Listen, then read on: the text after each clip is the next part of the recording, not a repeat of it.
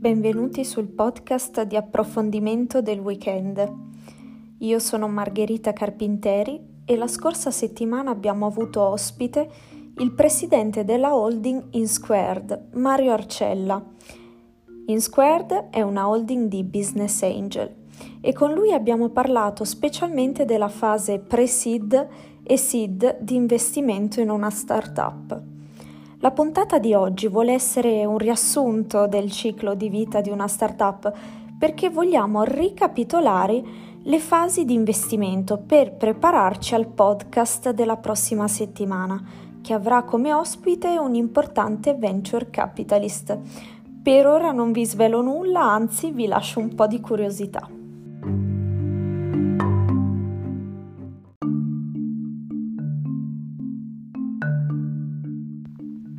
Nel ciclo di vita di una startup la prima fase è il pre-seed, cioè il momento in cui si concepisce l'idea di business. Durante questa fase l'imprenditore e il team valutano se l'idea può funzionare, se ci sono opportunità di mercato in cui applicarla, se ci sono potenziali clienti, ma soprattutto se sarebbero disposti a pagare e quanto per il prodotto o servizio che la startup vuole offrire. In questo momento in cui si deve soprattutto validare il mercato e avviare la startup, bisogna fare bootstrapping. Che cos'è il bootstrapping? È mm, l'utilizzo delle proprie risorse, quindi delle risorse degli imprenditori di startup, quindi i risparmi oppure i contributi di amici e familiari, perché all'inizio è davvero impossibile trovare finanziatori per un progetto appena nato, embrionale. Quindi possiamo dire che il bootstrapping è una forma di finanziamento che all'inizio permette di ridurre al minimo i costi per sostenere la startup. Poi, volendo, l'imprenditore può anche affidarsi a business angel eh, o acceleratori di startup, però tendenzialmente è molto comune che li metta eh, il team della startup, i, primi, i primissimi soldi.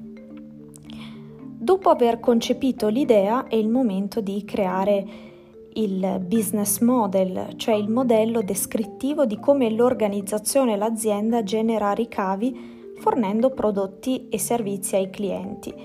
E poi altra cosa importante nella fase di pre-seed è il business plan, perché bisogna assolutamente iniziare a fare un business plan dettagliato per poi presentarlo a futuri investitori.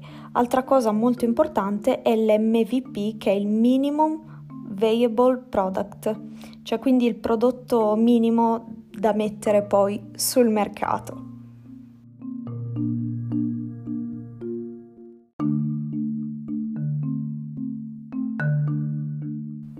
Dopo la fase di pre-seed c'è la fase seed. In questa fase arrivano i primi veri finanziamenti e spesso provengono da business angel, crowdfunding, incubatori startup o fondi specializzati. Questi finanziamenti di solito nel seed sono inferiori al mezzo milione di euro, anche se nel mondo startup non ci sono numeri precisi. Terminata la fase seed, tocca alla fase early stage.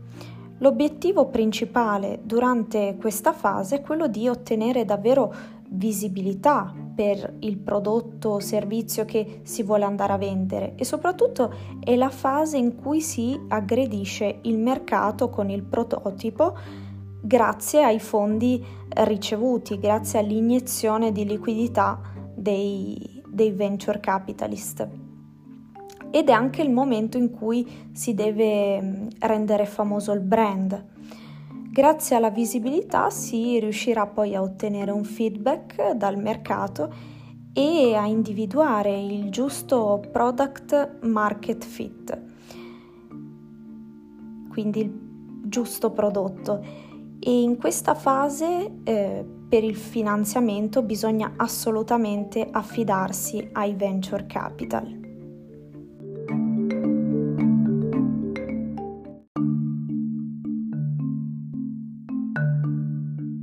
Dopo la fase early stage si passa alla fase late stage o growth.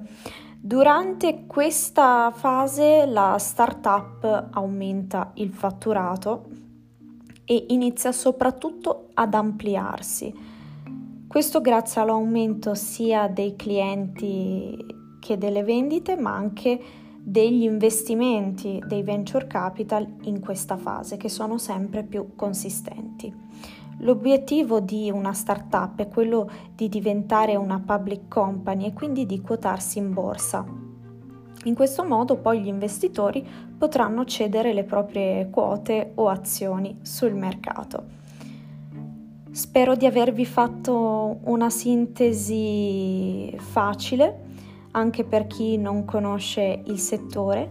Io vi do appuntamento al prossimo podcast di domani, ma soprattutto vi raccomando di ascoltare il podcast della prossima settimana che sarà una chiacchierata intervista con un famoso venture capitalist.